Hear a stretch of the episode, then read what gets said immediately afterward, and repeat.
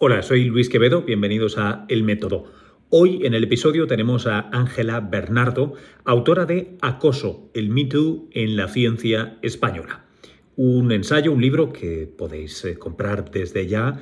Eh, me ha resultado interesantísimo y sobre todo espero que ayude a abrir una conversación eh, que nos haga estar un poquito mejor, la verdad. Margen de mejora parece, después de leer el libro de Ángela, que haberlo haylo. Em, me encantará escuchar las eh, impresiones, las respuestas, eh, las eh, ideas que os sugiera esta conversación y que sepáis que en las notas del podcast tenéis enlace al libro, está en la colección de Café Cajal de Nextdoor. Em, y nada, espero que os guste. Hasta ahora. ¿Cómo definirías tú, y cito, las situaciones de acoso son fruto de una relación en la que una parte abusa de su poder para humillar o atosigar a otra. dame ejemplos en, ciencia que hayas podido encontrar anonimizados adecuadamente, rápidamente, como para hacernos una idea a quien no se le ocurra o no se haya nunca puesto a pensar y esto cómo puede suceder en el ámbito académico. Bueno, en las situaciones de poder eh, parece una expresión grandilocuente, pero en realidad cuando una persona ostenta un cierto grado de poder eh, en el sentido de poder decidir acerca de su carrera profesional o su carrera académica, ya está ostentando una cierta situación de poder. En el libro cuento varios casos que pueden ejemplificar eso. Uno de ellos es de una investigadora que sufrió eh, ciberacoso por parte de un profesor cuando ella era eh, todavía alumna en, en, la universidad. Ella quería empezar la carrera investigadora y para ello pues tenía que acabar primero la carrera, luego un máster y la persona que empezó a acosarla era un profesor eh, que le impartía una de las asignaturas, ¿no? Y luego que también eh, estaba en un laboratorio cercano al que trabajaba ella, con lo cual, eh, bueno, pues en ese caso, esa situación de poder eh, se dio primero porque ella temía que, la actitud de él y el rechazo que ella mantenía hacia ese comportamiento de, de ciberacoso, como digo, que se mantuvo durante años por correo electrónico, tuviera repercusiones sobre su vida profesional, ¿no? Ella quería empezar la tesis doctoral, dedicarse a la ciencia y tenía miedo de que esa situación que estaba ocurriendo y del rechazo que ella le estaba manifestando, pues le impidiera continuar la, carrera. Hay, otro, hay otra historia que cuento en el libro de de una persona que, bueno, denunció un caso de, acoso sexual en el Consejo Superior de Investigaciones Científicas, que era su director de tesis, ¿no? del que dependía también pues, que mm, terminara el doctorado y pudiera seguir con su carrera profesional. Y hay otro, otro caso también eh, muy llamativo de tres profesoras que denunciaron a un catedrático de la Universidad de Sevilla. En este caso sí que fueron a, a juicio y el catedrático fue condenado por acoso y abuso sexual, donde estas tres profesoras estaban en una situación muy muy precaria. Él había sido el decano de la facultad y la propia, las propias sentencias, tanto del juzgado de lo penal como de la audiencia provincial mantienen que él, eh, cuando incluso dejó el puesto de decano, seguía decidiendo sobre quién, a quién se contrataba, quién tenía que liderar los proyectos de investigación, quién dirigía, quiénes dirigían las tesis doctorales. Es decir, al final eh, parece que cuando hablamos de poder eh, nos parece una expresión muy grandilocuente, pero es toda situación en la que otra persona puede decidir de algún modo sobre tu carrera profesional o sobre tu vida personal. ¿no?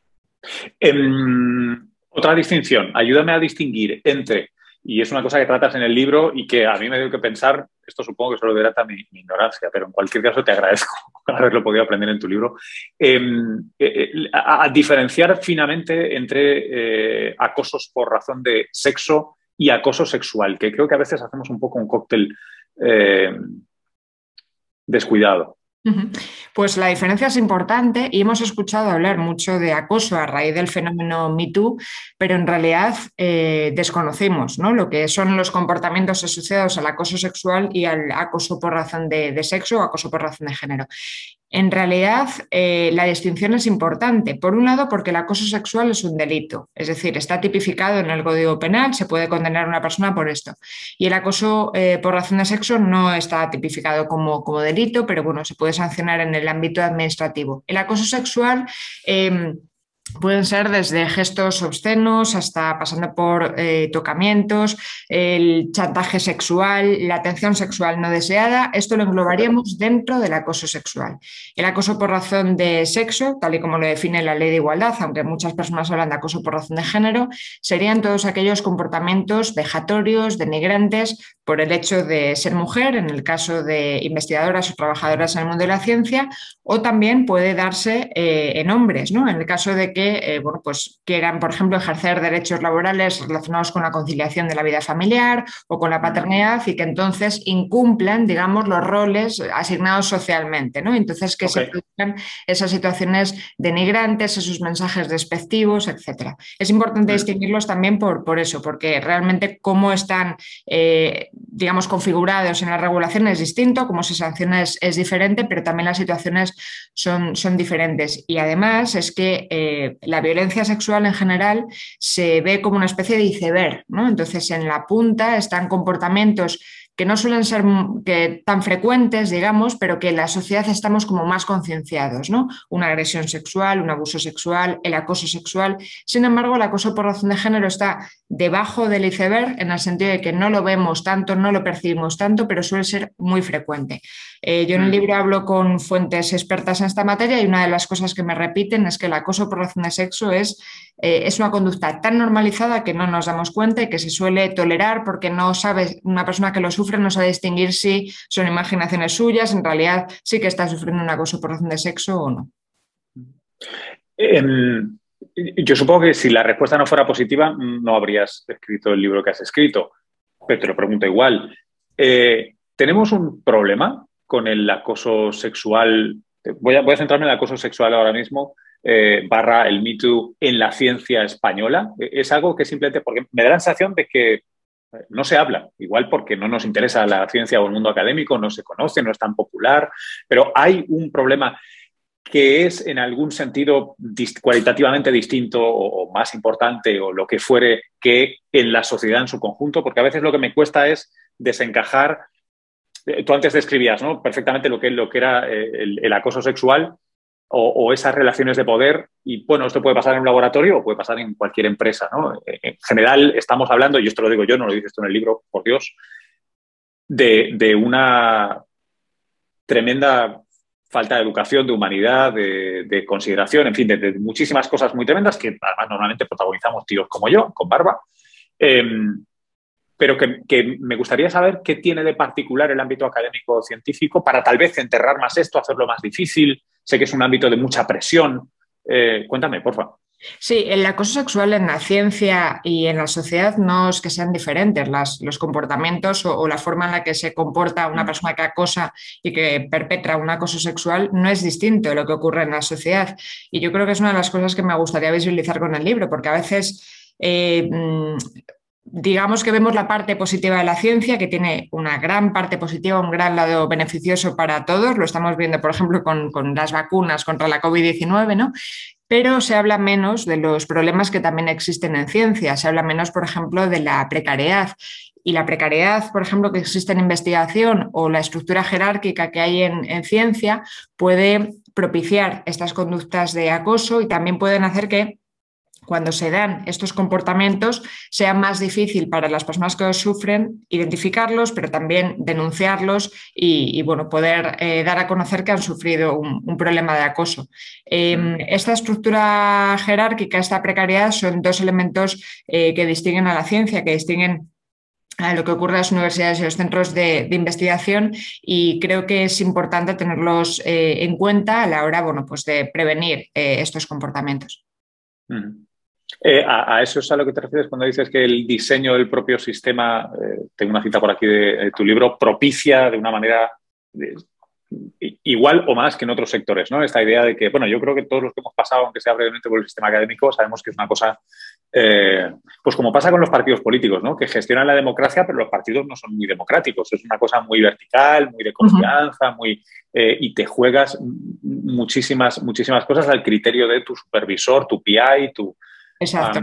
Eh, esto, creo, que puede invisibilizar las conductas de acoso, ¿no? Y que, cuando una persona eh, te está acosando y de ella depende que tú sigas en la universidad, que tú sigas en un centro de investigación o que tú publiques un, artículo científico o que estés en un determinado orden en un artículo científico eh, y eso tiene un impacto sobre tu carrera, pues puede hacer que si sufres una conducta de acoso no lo digas o si eres conocedor de un comportamiento de acoso tampoco digas nada, ¿no? Entonces yo creo que es importante con concienciar de que el acoso existe en la ciencia igual que en otros ámbitos de la sociedad y que se pongan recursos también para que esto no sea solo una situación entre personas que acosan y víctimas, sino que también sea, eh, bueno, que ayude a concienciar, a visibilizar este problema en toda la comunidad investigadora y se den recursos para que todas las personas también que sean conocedoras de conductas de acoso puedan ayudar a frenarlas.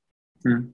¿Hay algunas ideas, proyectos, sistemas, eh, propuestas eh, sobre la mesa o en marcha en algunos otros países o sistemas de investigación que sean interesantes?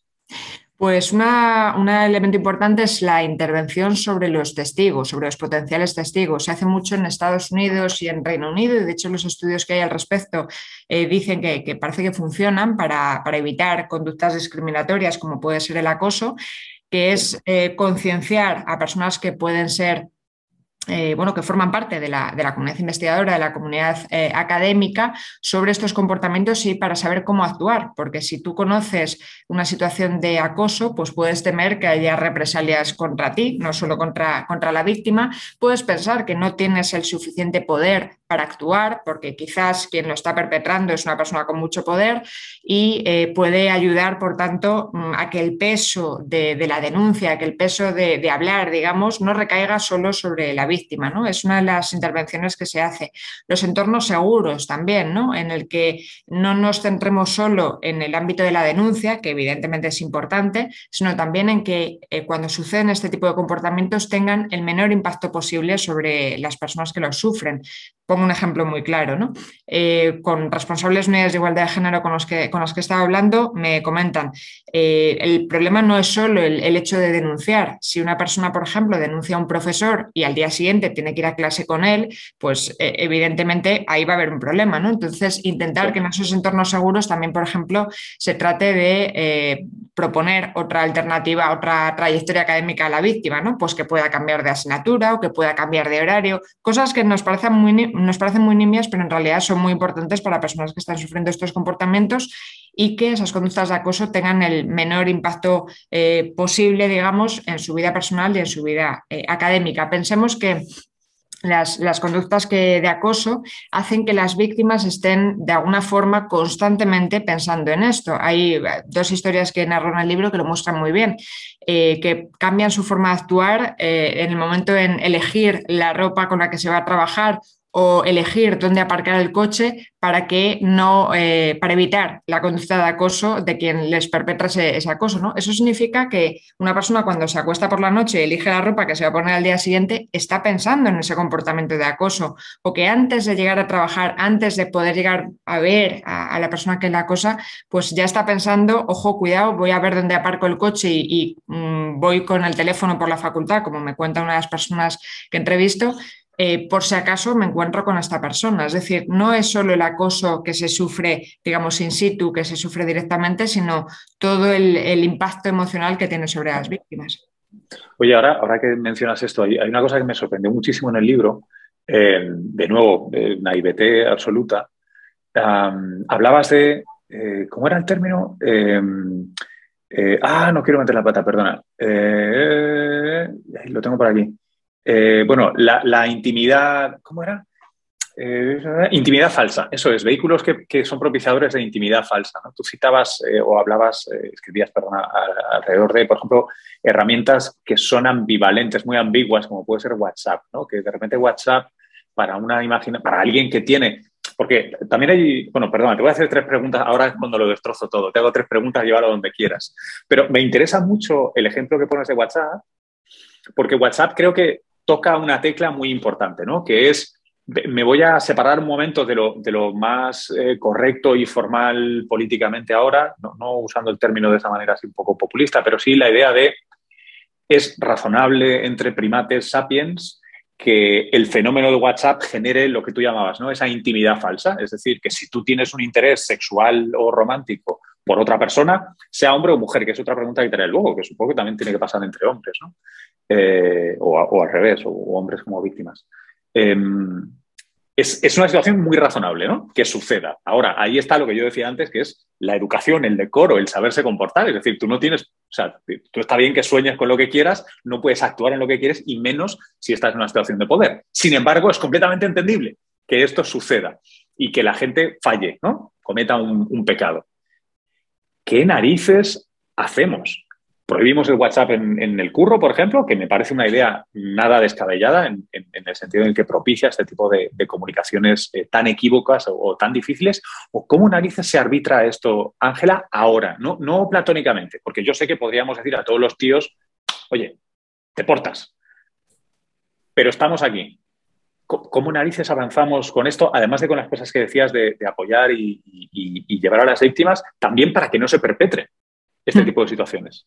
Ojo que el acoso no es una cuestión romántica, no es una cuestión de, de, interés sexual, es una, es una cuestión al final de, poder, ¿no? Y es una cuestión al final que pensemos que en la víctima que sufre el acoso lo que está sufriendo es una humillación, no le están diciendo ay, qué, guapa eres, qué inteligente eres. No, no, al final produce un hostigamiento en la persona que sufre estas conductas. En cuanto al, uso. no, lo, condonaba, ¿eh, Ángela, perdóname. Lo, que quiero decir es que me, intento meter en la cabeza de quien hace esto, porque en general un principio psicológico universal es que la gente se piensa buena gente. claro.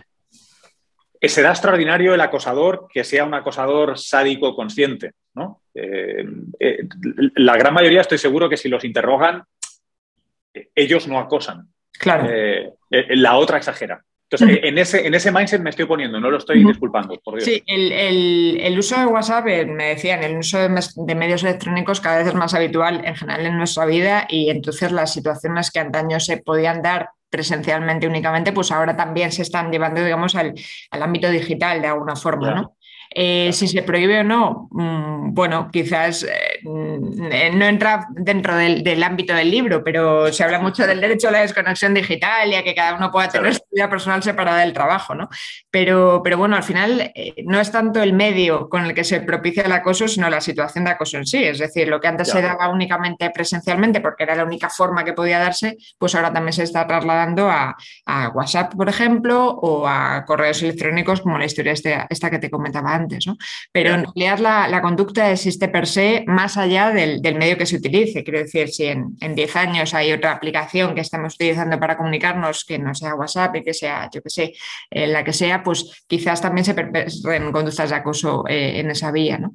Pero bueno, eh, más allá del libro, al final el, derecho a la desconexión y a separar un poco la vida personal de la vida profesional creo que también es importante.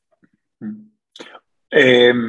Una, una por lo, menos una más, no sé si una última, pero em, ¿qué, cosas serían razonables en España en el ámbito de la investigación pública, que es la enorme mayoría en este país, que, lleváramos, lleváramos a cabo? Es decir, necesitamos eh, un caso que sea un poster child del Me Too en la ciencia, necesitamos que eh, una persona, probablemente una mujer, eh, tenga un, un, lado mediático, explique su caso y de repente esto se convierta en algo y esto permita eh, que mucha gente diga, hostia, pues tal vez yo, o tal vez cambiaré a esto, o incluso tal vez yo estoy acosando y no me he dado cuenta. O sea, que, todo el mundo vea esto, eh, además de leer tu libro.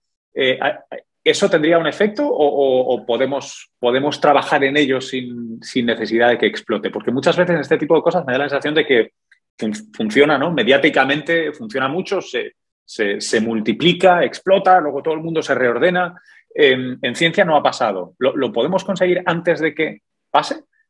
Yo creo que estamos mejor que hace 10 años, que hace 20 años. La situación ha, mejorado, hay unidades de igualdad, hay protocolos contra el acoso, hay una, hay, una, ley de igualdad precisamente que habla del acoso por razón de sexo, del que antes nos hablaba. El acoso sexual mm. está tipificado, que se tipificó en el 95, se hace no, no tanto.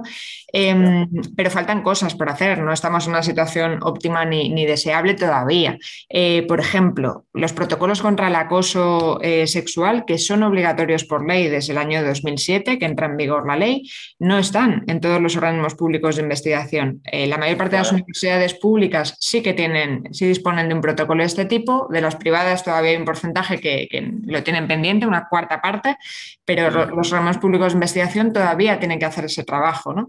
que tengan recursos suficientes las unidades de igualdad para afrontar... Em, los casos para bueno, pues, eh, tratarlos y, como decía antes, no solo gestionar la parte de denuncias, sino también eh, crear esos entornos seguros para que las víctimas puedan hablar y también les ayuden para que tengan un menor impacto, digamos, en lo posible en su vida personal, en su vida eh, profesional. Lo que comentábamos antes de concienciar, un paso importante sería que se asuma, que es algo que en España no se ha dado, pero sí se da en otros países, que se asuma que el acoso también puede ser un problema contra la integridad científica, ¿no? Identificamos integridad científica con mal uso de los datos, con los plagios, etcétera, pero todavía no vemos en España que un problema de integridad científica puede ser un maltrato hacia las personas que hacen la investigación, ¿no? Y esto quizás ayudaría a que hubiera más conciencia de, todas las personas que forman parte de la comunidad académica. Em, la, intervención contra, con los testigos que hablaba antes, ¿no? que haya esas campañas de sensibilización para que todo el mundo sepa qué hace con una conducta de acoso. Estoy segura de que muchas personas que nos escuchen piensan, bueno, y si conozco un caso de, acoso, ¿qué hago? ¿no? Porque, claro, me, puede generar a mí unas represalias. Hay lo que se llama el acoso de segundo orden, que es que la persona que, acosa a su entorno eh, genera o, perpetra represalias contra las personas que ayudan a las, personas denunciantes. ¿no? Es decir, al final yo creo que es, que es, importante ver que esto va más allá de la propia relación entre la persona que acosa y la víctima, sino que hay que intentar que, esto sea una tarea de todos.